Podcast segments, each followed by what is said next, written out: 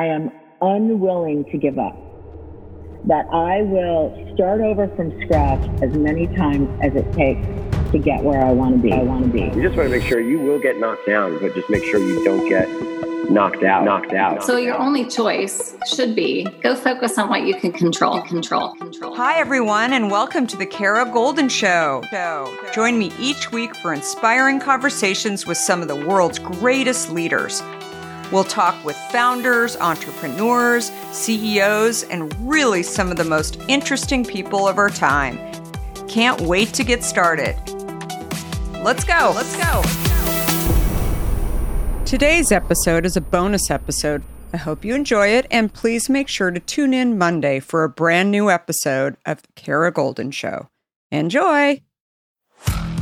I also often say ignorance is bliss, right? When you don't actually know what you're getting into and building your company, it's probably a good thing because you don't understand competition, you don't understand how much it's going to cost. Hello, everybody. This is Jeff Dudan with On the Homefront podcast. And as always, this podcast is brought to you by Homefront Brands. Homefront Brands is simply building the world's most responsible franchise platform encouraging entrepreneurs to take action and transform their lives, impact communities, and enhance the lives of those that they care most about, all the while delivering enterprise level solutions to local business owners out there on the home front where it counts. If this sounds like you. Check us out at homefrontbrands.com today and start your next chapter of greatness, building your dynasty on the home front. And I will be looking for you right here. And today we are in for a huge treat. Our guest today is Kara Goldin. Kara is the founder of Hint Inc., best known for its award winning Hint Water, the leading unsweetened flavored water. She's been named one of InStyle's Badass 50, Fast Company's most creative people in business, Fortune's most powerful woman entrepreneurs, Fortune's most innovative women in food and drink, and EY Entrepreneur of the Year for Northern California. The Huffington Post listed her as one of six disruptors in business alongside Steve Jobs and Mark Zuckerberg, and that is a short list of people. She is an active speaker today and writer and hosts the podcast, The Kara Goldin Show, where she interviews founders, entrepreneurs, and other disruptors across various industries. Kara's first book, Undaunted, was published in October 2020 and is now a Wall Street Journal and Amazon bestseller. She lives in the Bay Area follow Kara on all her social channels at, at Kara Goldin. And I will tell you, I read uh, Undaunted yesterday. It is the first book I've read cover to cover in one day since Good, since Goodnight Moon. And that's a short book. It's a page turner. Uh, but it was so great. It's so great to have you on, Kara. Thank you for being here. Thank you. Well, that's so nice. I'm happy that I was part of your weekend. So very nice. A hundred percent. You know, your story, I felt the same reading your book as I did when I read Shoe Dog uh, Phil Knight's story, and uh, so many similarities. Uh, building a brand, multiple adventures in your life, a real, real problem to solve, real threats and risk of loss along the way, and then just standing up and making a great plays to make it all happen. And uh, you know, it's just a, it's just inspiring. So, would you care to just kind of let the audience know, just you know, however you do your your background right now? I'd love to hear from you and I kind of catch people up. I'm I'm at a little of an advantage over them right now.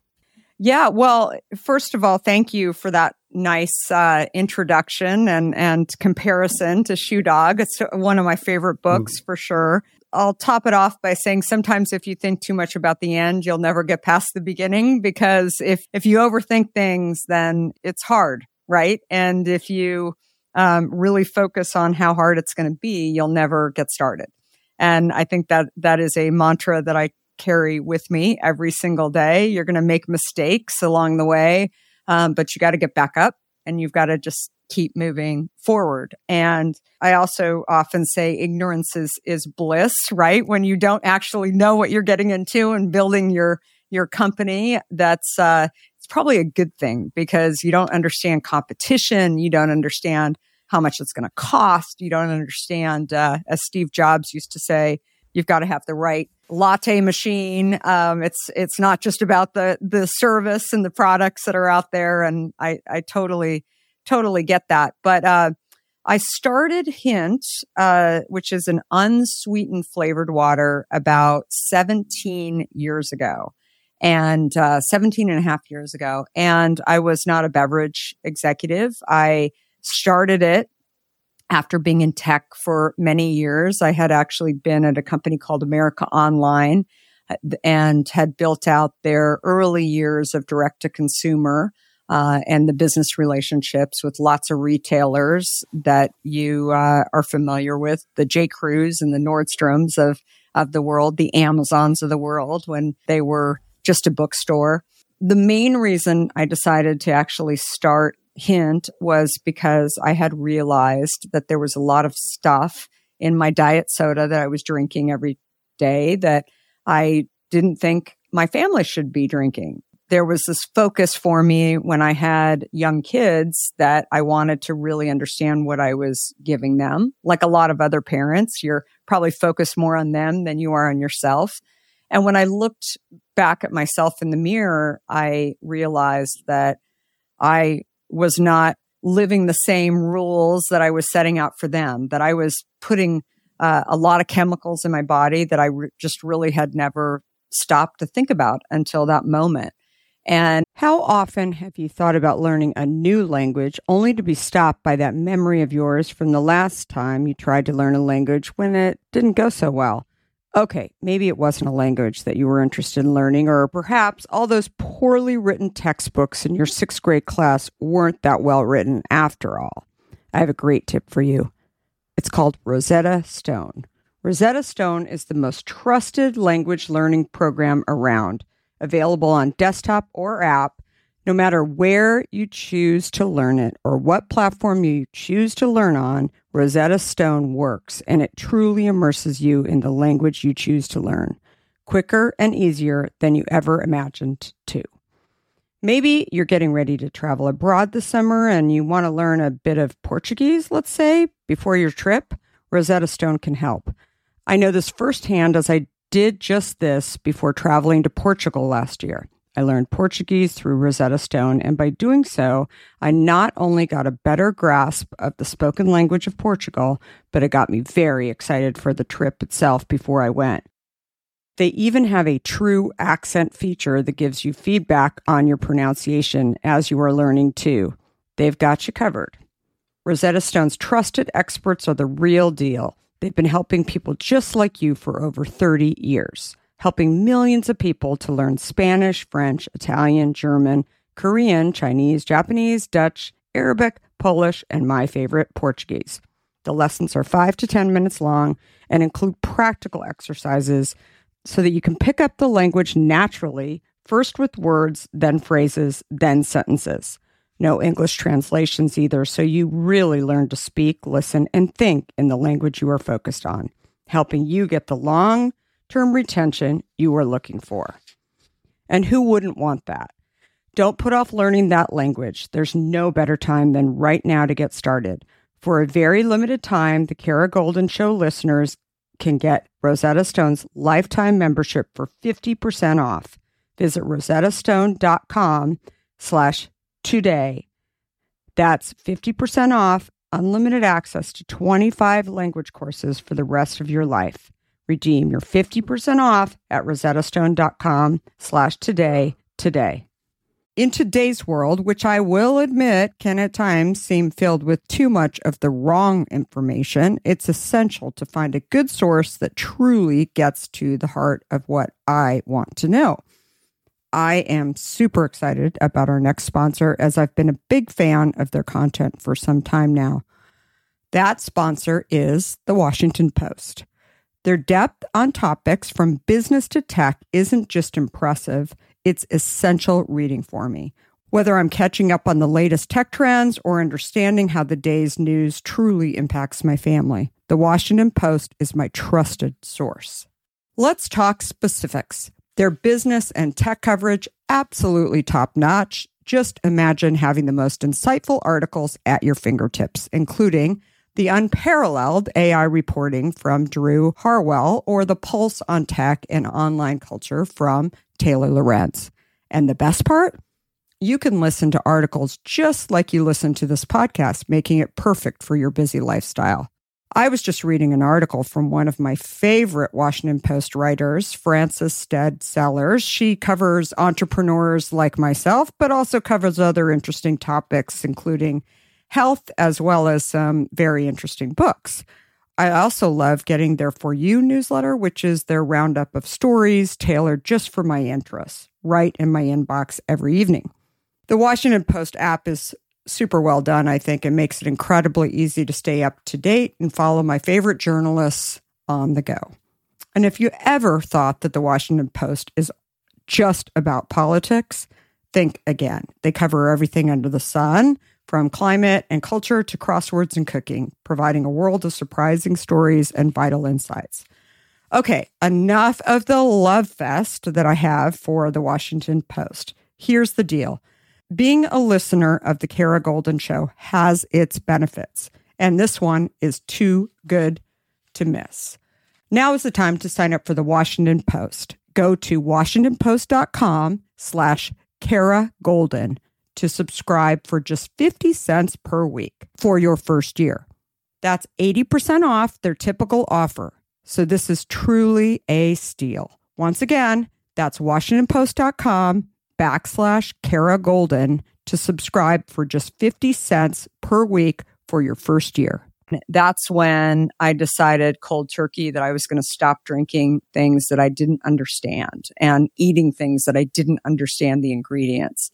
And so my favorite drink, uh, diet soda, diet Coke in particular, was part of the agenda, I guess, so to speak. And so I threw it in the garbage. And the next few weeks were very difficult. I won't lie. And that's when I woke up from my fog after a few weeks and realized that I not only didn't have sort of a fog or headaches midday, but I also had lost over 20 pounds in two and a half weeks and my skin cleared up from adult acne that I had developed. And I was like, this is crazy. The only thing I've changed in my life is not drinking this diet soda. So why is that?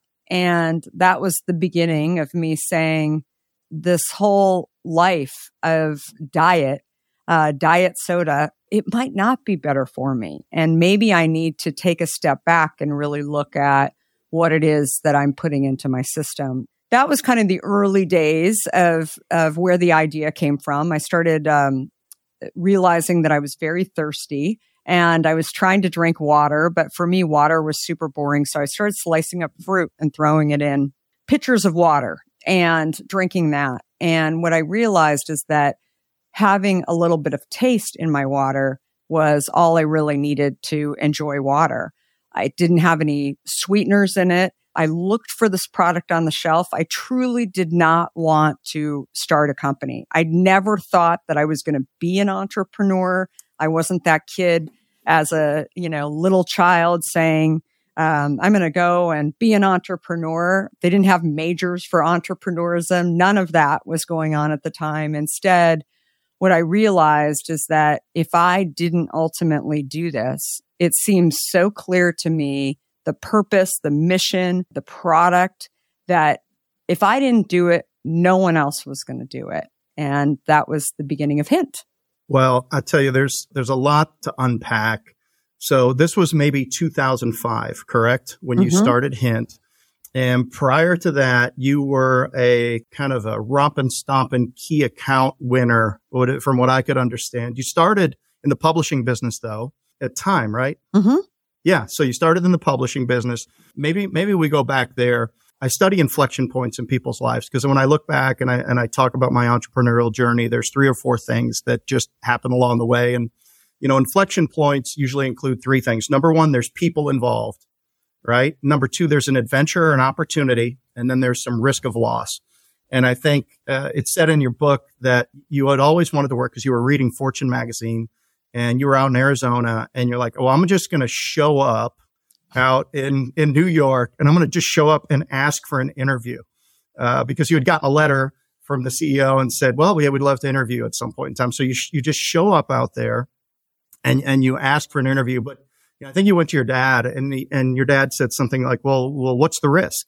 Like, what do you yeah. have to lose? I'm sending my daughter to New York to law school this fall. My, my wife and I are, you know, we're concerned about it. And your dad said, Hey, New York sounds great. Go on. Like, were you just like, it's the best time to, to take a flyer and opportunity right now? And And how did the outcome of that inflection point affect your decision making going forward as you went through these different, you know, am I going to AOL? Am I, and am I, and am I going to stay here? Or am I going to give up this great career that I have and, and, and have a huge opportunity, but also a lot of risk with Hint? Yeah, you know, it's interesting. Uh, it's really interesting doing interviews because it's almost like a therapy session. yeah. You know, where you go back and you, you think about those moments, um, those inflection points along the way. But I think I, growing up the last of five kids, I was frequently trying to, uh, you know, push the needle or get my way, as as my parents used to say, and because my parents got very good at saying no, so probably started there where I thought, what's the worst that can happen? I would always think about that whenever I feared, like, should I really be doing something like this? And I thought, what's the worst that can happen? So that was probably um, the first moment. But even before I got to New York, it, it's funny. I was I was waitressing through college at a Teepee Mexican restaurant, which is still there, and it is definitely a stop I make whenever I go to Phoenix or Scottsdale. But it's, it, you know, it's interesting because when people know that you're in college, I guess it's sort of an icebreaker in some ways, but I had a lot of people around me asking me what I was going to do. And here mm-hmm. I was a journalism major. I was a minor in finance. I, you know, wanted to work at Fortune magazine, but I'm a girl in Arizona, right? Working in a Mexican restaurant. I, I, like I didn't know if I was going to be able to pull it all off. And Fortune wasn't coming to campus to interview. And I, I didn't really know how to connect all these dots. But it was when this gentleman came in to this restaurant and he came in a few times. He was actually, um, there fairly frequently and, and he was always super nice and was always, uh, sitting in the restaurant. And one day he said, Oh, you know, graduation is coming up and are you getting excited? What are you going to do? maybe I got a little tired of people asking me what I was going to do. And uh, I always tell uh, this story when I'm talking to college uh, students that, you know, if somebody asks you what you're going to do, ask them what they do mm.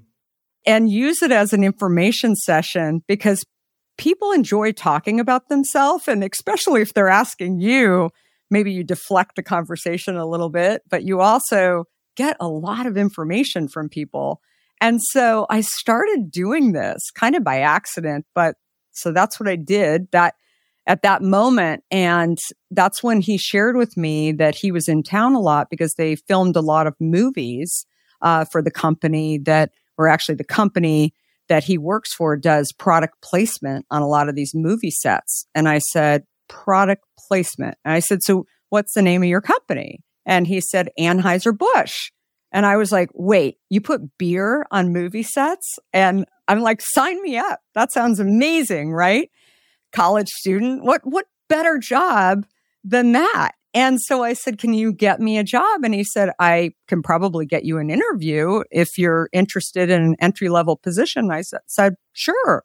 And I thought, wow, it's that easy to actually get a job interview with, with a company.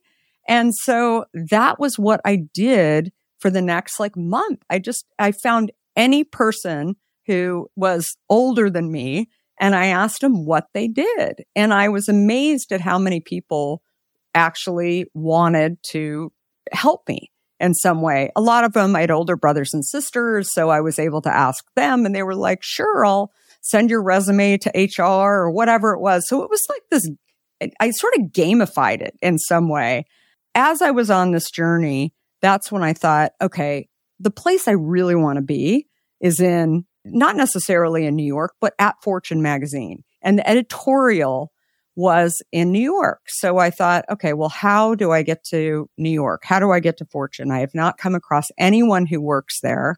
So I should send the managing editor uh, in the masthead of the magazine. You see his name and you see the address. This is before email was commonly used. And so I wrote a letter and I said, here is why I want to come and work for you. And I had been a minor in finance. I loved stories. Fortune did an excellent job of covering leaders and their stories. So he wrote me a very nice note back and he said, if you're ever in the New York area, let me know and I would love to meet you. And that was a good enough invitation for me. So I bought a plane ticket. And I thought once I get the plane ticket, I'll reach out to him. I reached out to him a couple times and he didn't respond. I already had a plane ticket, was non-refundable. I had a place to stay with my sister's friend. So I thought, I'm going, I'm going out there. That's when I marched into the time at that time. It was the time and life building. I walked in the door. This was before security in the building. And I thought HR is where I start. So I asked people in the bottom of the concourse, uh, what floor is HR on? And everybody said 14. And so I got up to the 14th floor. That's when I'll, I'll never forget the look on the receptionist's face when I said to her, I'm here to see Marshall Loeb. And she said, Do you have an appointment? And I said, I have a letter. And she said, She's looking at the letter. She couldn't figure out who would come if they didn't have an appointment. That's when her boss uh, came out and she said, I don't think you have an appointment. I think you have a letter. And it said, Well, is he available? And she said, No. And the reality is, is that you don't have any experience. He's not going to hire you. So I did something that I probably never expected I would, but what's the worst that can happen? I said, is there any other jobs in the building since I'm here? And she must have just gotten off the phone with this woman, Brooke McMurray, who ran uh, circulation uh, for multiple magazines, including Time Magazine. And she said there's an executive assistant role. I kind of knew what an executive assistant role was. I didn't think it was as glamorous as doing uh, product placement in Anheuser-Busch, but I thought if I can just get my foot in the door, then maybe eventually I'll get over to Fortune and work on uh, Marshall Loeb's team. You know, it's it's interesting. I think back on those moments of that interview and the power of storytelling. The first thing that Brooke said to me when she was interviewing me, she said, So how did you get here? Like, this wasn't on my calendar this morning. And HR called me and said, There's a person here that I think you should meet, and she might be able to fill that executive assistant role. And so tell me how you got here. And I said, Well, I bought a plane ticket and I have this letter from Marshall Loeb. And I went through the process, and she is just like, are you for real? I mean, she just couldn't, she thought it was hysterical. And she's like, you have to come and work for me. I'm dying. It was a two hour meeting. She is cracking up. And I mean, you've been there when you've been interviewing, especially junior level people where you just, you want to work with people that you enjoy. Right. And, and Absolutely. so that was the moment when, you know, she said, listen, you know, this is not a fancy job. You have to support me. You have to do lots of things, but I promise you, you're going to learn a ton. And I did. So I took the job. I had a bunch of other job offers, just going through that process of asking people for connections along the way. I knew nothing about magazines going in. I, I should also say I never ended up working for Marshall Loeb uh, at Fortune. I definitely had some press from from Fortune late in later years and have been in the building many many times and have lots of friends who worked at Fortune but that is not where I ultimately ended up. But it was um, there's multiple lessons in there. Ask for the opportunity. It's definitely a pivotal point uh, to your point where there was some sort of uh, surprise in there that you didn't expect um, some sort of journey. But I also think it's a story of you have to be able to think, right? About what other opportunities are in front of you. And I think anyone who's been in business knows this to be true that you can't allow roadblocks to get in your way. And what is there in front of you at that moment may be the thing that ultimately you're supposed to the the road you're supposed to be going down and i think that that is uh, the uh, story and the lessons learned from that story. First of all, what a confidence builder early in your career. I mean, what a win. The, the other thing that stands out to me, and I, you know, I kind of tie it back to you shared a story about when you worked, I think, in a toy store and you ended up being a buyer and, and working with the owner and running the cash register and having all these conversations. But what stands out to me, your curiosity and your uh, willingness to pick up the phone and call people over and over and over again in, in your career. You realize that the first thing you have to do is get into a conversation. I had a mentor uh, that shared with me, and, and it's been impactful in my life. He said, Some people uh, get paid by the hour, salespeople get paid commission, but leaders get paid by the conversation. And getting into these conversations, uh, nothing great happens until you get out there. Nothing great ap- happens until you're engaged with somebody on the other end of the line. I mean, I took a, a couple of flyers. So uh, when I graduated college, well, I was on a football scholarship, but I built a painting business, very successful painting business, all this doing all the student housing. Then I, I didn't know what the next step was. Now I had built a, I mean, it was a real business uh, with employees and we were doing 15 apartments a day over the summer and I could make ends meet on it. And then uh, this hurricane hit South Florida. At the time, it was the largest hurricane that had, that had hit uh, the U.S. And a buddy calls me and says, you know, we, we need help down here. And my business partner and I just literally jumped in the truck and huh. drove into the center of the hurricane down in South Florida. And we just started knocking on doors and talking to people and seeing what they needed. And we didn't have a plan. Man, we played that yeah. ball from where it lied. And, uh, you know, you, wherever it goes, like that's where the next shot comes from. And, but you got to take the first shot and you're, totally. you're just, you're just get started and show up, uh, is, uh, really resonates with me. Thinking about that, if you wanted to advise an entrepreneur when to take a leap and when to take a jump, how do you check in on that decision? Do you have decision filters that you've learned over your career that you make? Or like, how certain do you need to be? Like, is it 60, 70%? I know it's not 100. Uh, I know it's not 90, but how, how certain do you need to be before you uh, decide to, you know, really start putting some time and energy towards something? Well, I think first of all, I you know, you talked about, you know, the stories uh, that leaders tell and the connections. I I think is uh, another piece of that, but I think it's also about, you know, the best leaders in any industry whether you're a founder or a CEO or whatever are really thinking about the consumer, right? Mm. And is this really going to do something that makes a consumer, you can call it satisfaction. I always call it smile, right? And that's the thing that I think about when I think about businesses, whether it's businesses that I'm sitting on boards for or creating or or working on. And and so I think that's really the key thing that I've been able to see that I think is is super super important for any entrepreneur to think about and then I think so often entrepreneurs will put so much pressure on themselves to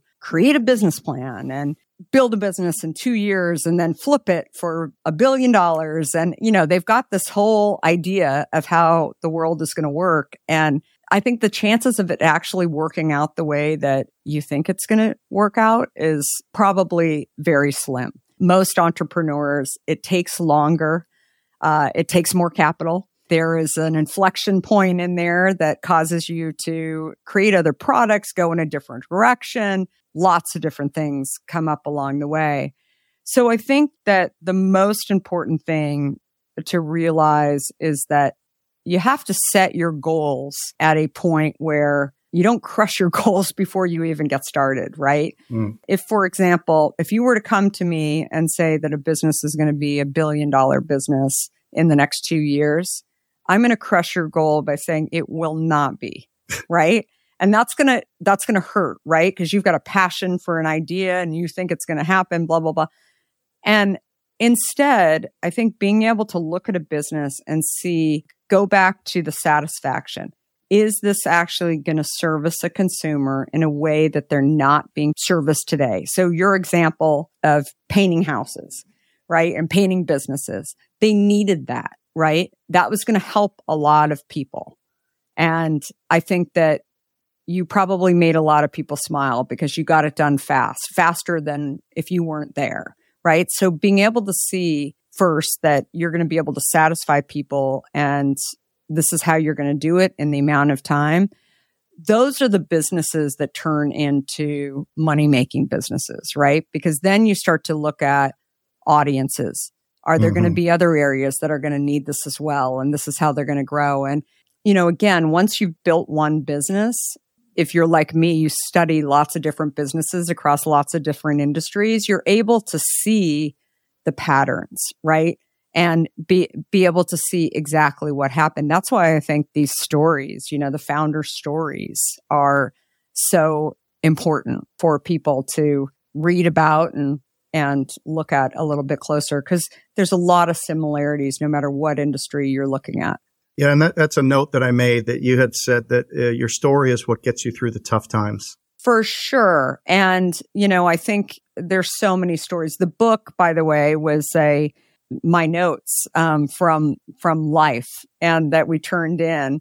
And I'm sure you have many since you've built businesses as well, where the book was over 600 pages. So there's so many stories that had to be cut because nobody is going to read a 600 page book. It's just over 200 pages. But, you know, it's, it's the stories that make you laugh, right? That they're not funny often when you're in it. And it's the stories that actually help you to realize that you can when you feel like, you know, you're doomed. I think that there's, there's so many things that happen uh, along the way that I felt like I couldn't even share with my investors necessarily, or I couldn't share with even real good friends of mine because it was so difficult to actually connect everything. I remember this one story. This got cut out of the book, but we had one bottler that we were interviewing, I guess.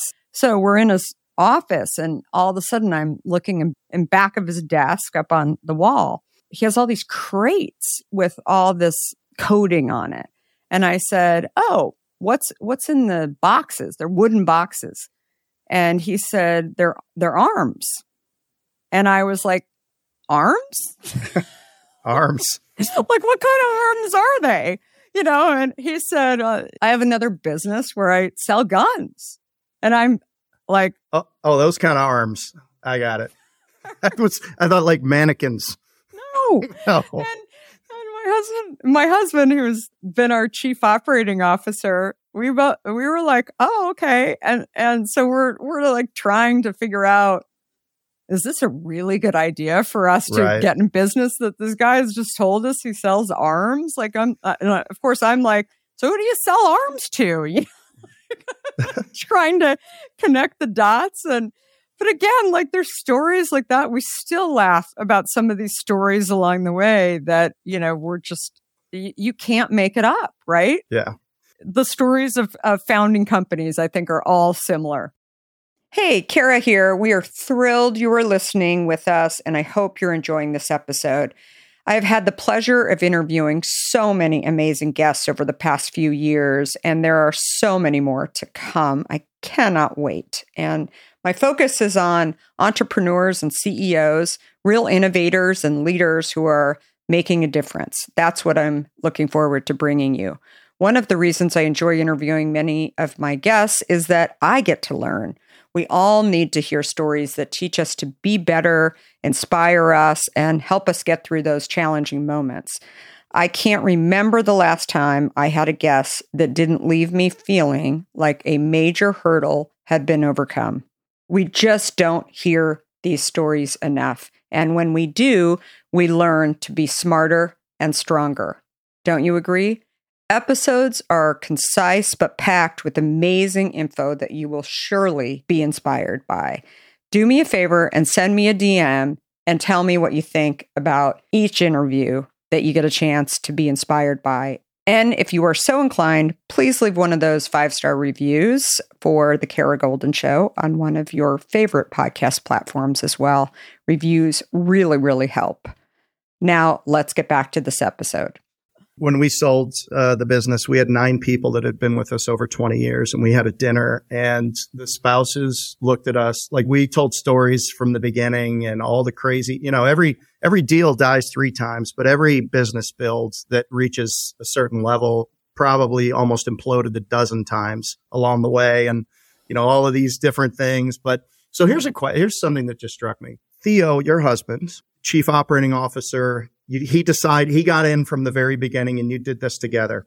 Can you imagine going through everything you went through and building this business and then going to have to go home and ex- try to explain it to a spouse with all the ups and all the downs and all the risk? I wonder if he decided to stay, uh, you know, doing the corporate legal work and had not decided to come into the business with you, how that might have changed things.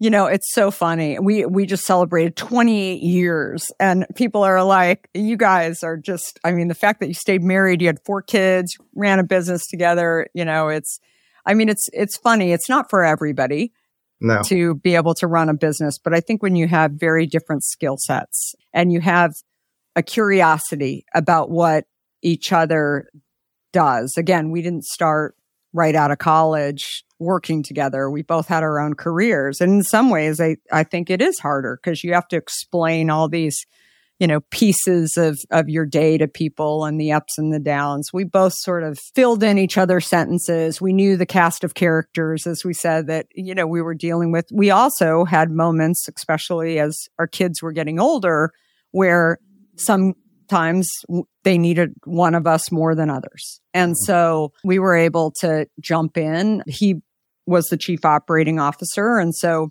did a lot more in the production of the product and he was also legal officer and all that but I mean, it's amazing. I've never went to law school, but I can actually read a contract pretty well and actually yeah. tell you what's good, what's, you know, not so good. And he had a lot of choices along the way because he did have a career in, in Silicon Valley. He worked at a company called Netscape and was their first intellectual property attorney. I mean, what, what's interesting about our career too, and I kind of realized this after the book was published, I've had mm-hmm. a lot of people comment uh, to me on this is that when I left New York, I had gone from Time to CNN and then moved out to San Francisco.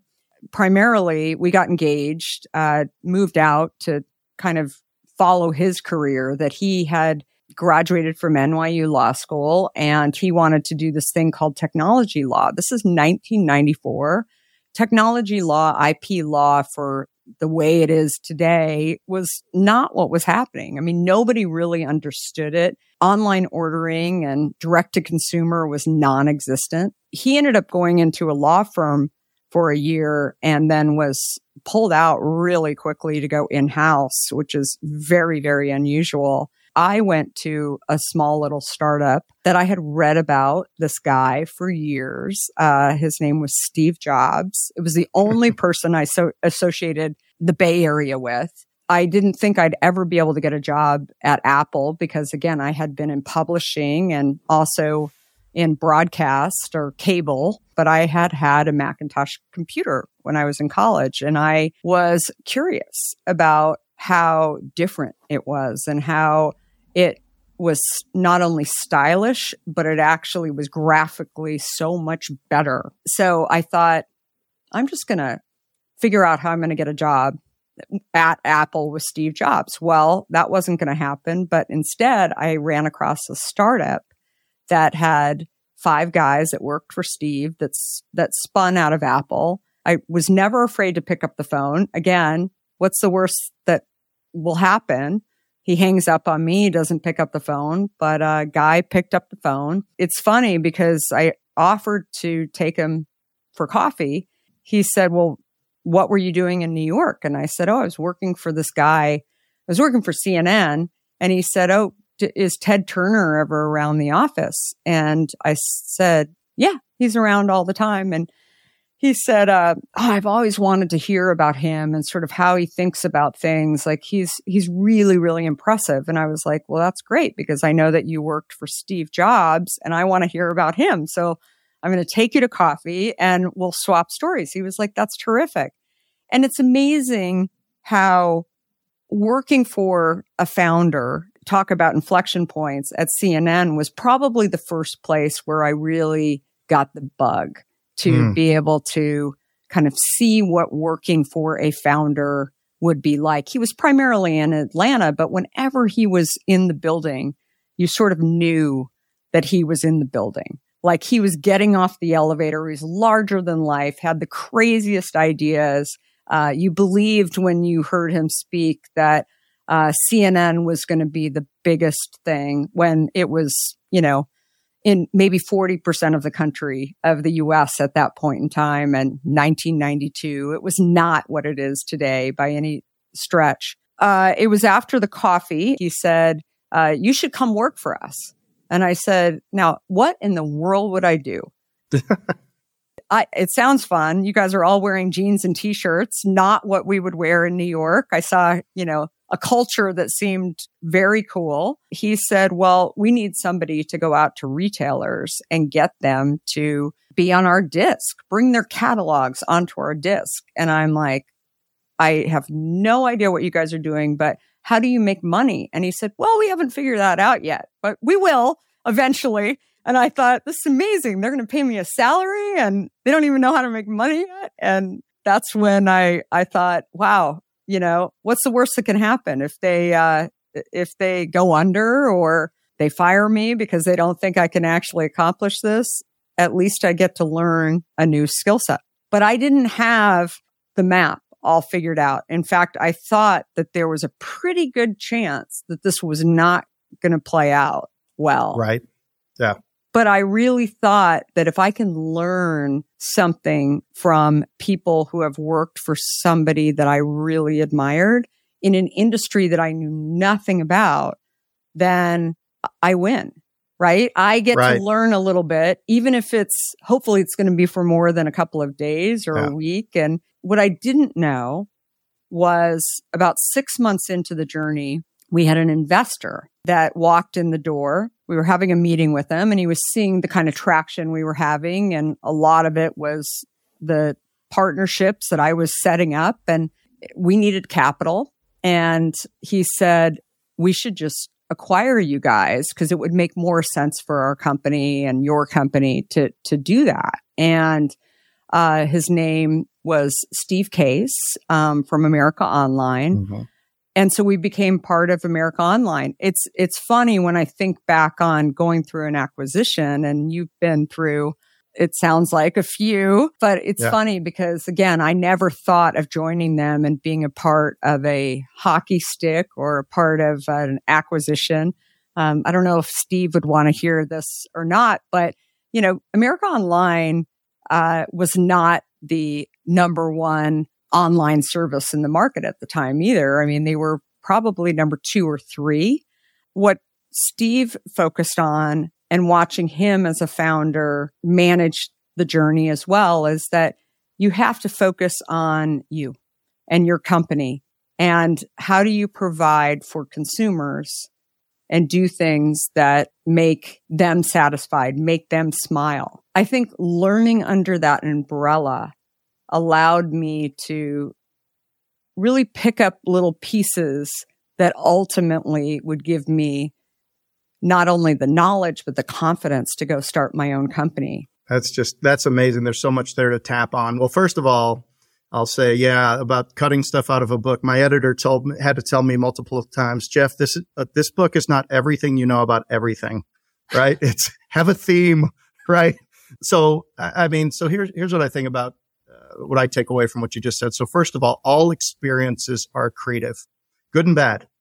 Sometimes things don't go well. You learn, uh, but you know, pain's, pain's our greatest gift, man. That's when we're really paying attention, when we're really learning when things don't go well. One thing I'd love to hear your perspective on and, and it scaling businesses. You're sitting on boards.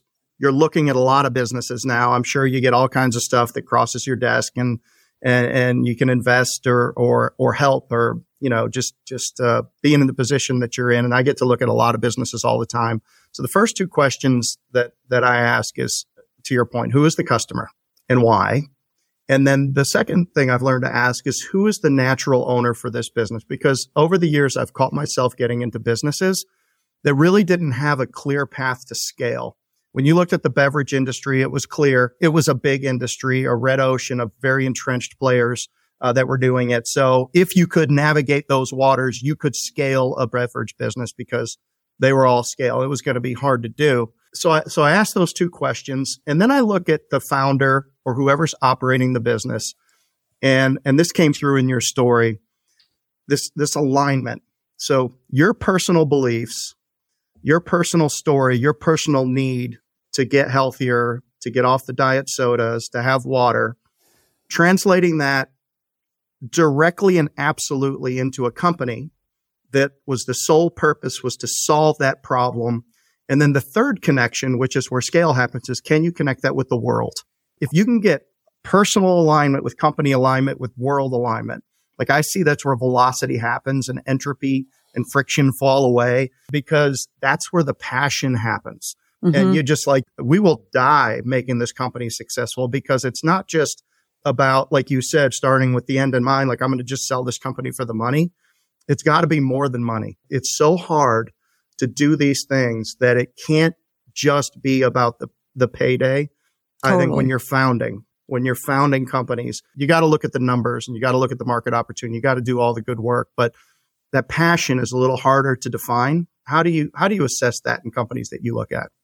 Yeah, you know it's it's interesting because I uh, I'll, I'll tell you a story. So my my dad, I call him a frustrated entrepreneur. Um, he passed away uh, a few years back, but um, he worked for a a large company, Armour Food Company, which when I was mm-hmm. in uh, high school was acquired by a company called ConAgra. And he developed inside of Armour Food Company a brand called Healthy Choice. And I didn't really realize this until many years later, actually, after he had passed away, that he he really believed that the story of not only why this was a great product, but also the backstory. So he was one of the first in product marketing to actually put on the box the story about uh, where the shrimp come from. So he had these stories where he would talk about, you know, the shrimp fishermen, and they would often miss breakfast with their children because they valued the the fish, the the shrimp that they would get at 4 a.m. Like he would have all of all of these stories. Now, the the large companies didn't want to tell the stories because it used to be that if you actually told the stories that that made your brand sound um, small right? It sounded too hokey too family. Today lots of large companies are actually trying to do that right? They want the brand story. They call right. me and ask me to help them figure out our founder isn't around anymore. We're a hundred year old brand. How do we actually invigorate our brand by sharing what our beliefs are and it, that there's a person because people want to buy from people. It sort of starts with why did they do it? What was the mission? What was their belief? You know, founders, when they just naturally have to be telling everybody why they believe that something is going to be a business that they should invest in or scale or whatever. It is very rare that a founder has the skills, I guess, to be able to scale a company unless they're wise enough to bring in people who are different skill sets. I often say better than them or better than me. And they, they really are passionate about different aspects. So we talked about my husband earlier, uh, we are very different people to the point where the guy who went to NYU law school with him that was a high school buddy of mine who introduced us. He still says to me 28 years later, I never would have put you two together in a million years. like never. But the fact that Theo loves the details. He loves the operations. He loves it. He would sit there and be at a plant all day long and talk to all of the people that are running things, ask them all kinds of questions because he's curious about that. I would much rather focus on the consumer, the brand overall, trying to understand, you know, the look and feel of everything. But again, if you are not aware enough of what are the things that you are either not great at or you're not interested in it, you're not interested in learning it, you're not interested in doing it every single day and hiring somebody who is, it's very, very hard to scale it. So I think in answer to your question, when I'm looking at different businesses, deals, the first thing I do is really look at, you know, the team, hopefully get to meet the mm-hmm. team primarily to really understand are there lots of different spokes, right? In the wheel. Is this just like the same people? Is it two people from business school that were buddies that like doing the same thing? It's not going to work. Yeah, we became more wildly more successful when I got out of the way of a lot of things. Mm-hmm. So you had a goal when you started the company to get uh, your products into Whole Foods, and you were on your way to deliver a baby, and you said we have to drop off these ten cases uh, to Whole Foods, and then you you have your baby, and they call you, and they're like, the water's gone, and you're like, did somebody steal it? and they're like, no, they sold it. And I just like, I, I just, cause I, you remember, like, I remember the moments when we got our first job, like they were yesterday, or our first real this or this opportunity. Yeah. That had to be, uh, first of all, you had a baby. So you're already like flying high. Your perspective is one with the universe. It's a great time. And then, you know, you get this call and they had, somebody had come in and your water just flew off the shelves. Is that a fond memory for you guys? I mean, do you think about that occasionally?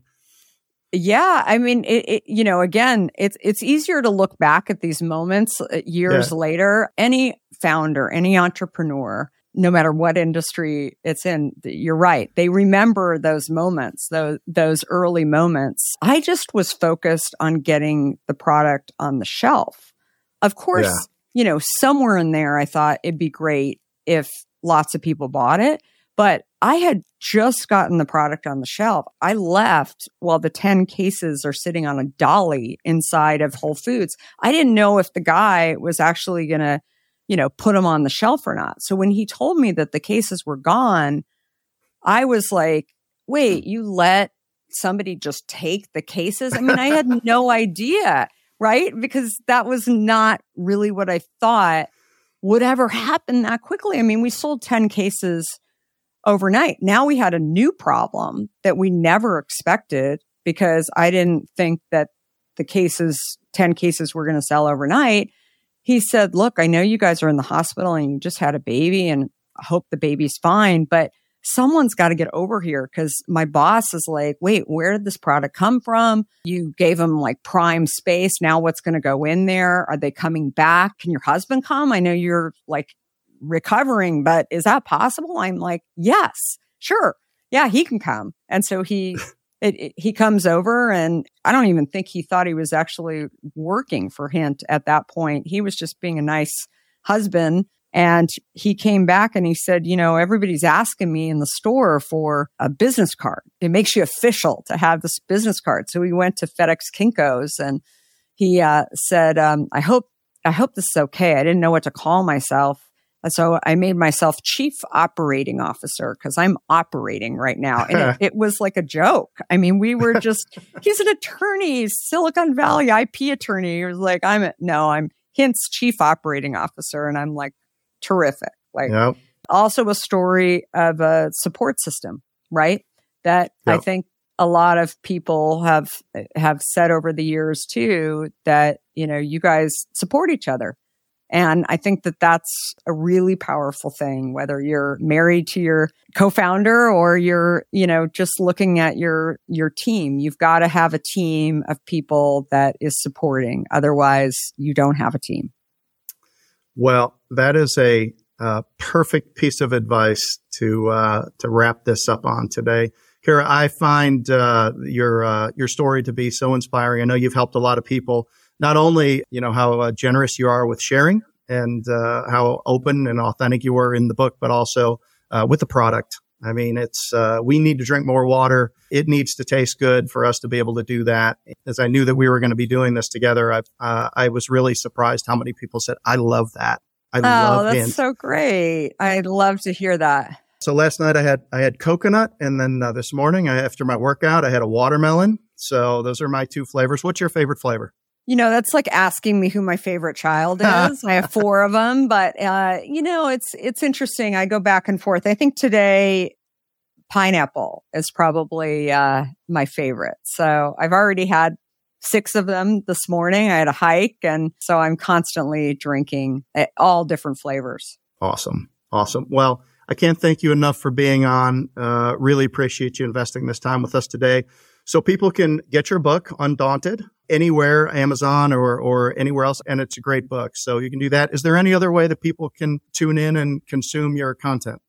all over social media, but also started my own podcast five years ago now that interviews um, people of all different industries who are founders and disruptors and uh, people that are growing companies. Lots of learnings on it for sure. It's called the Kara Goldin Show. So tune in uh, to that too. Probably less about me.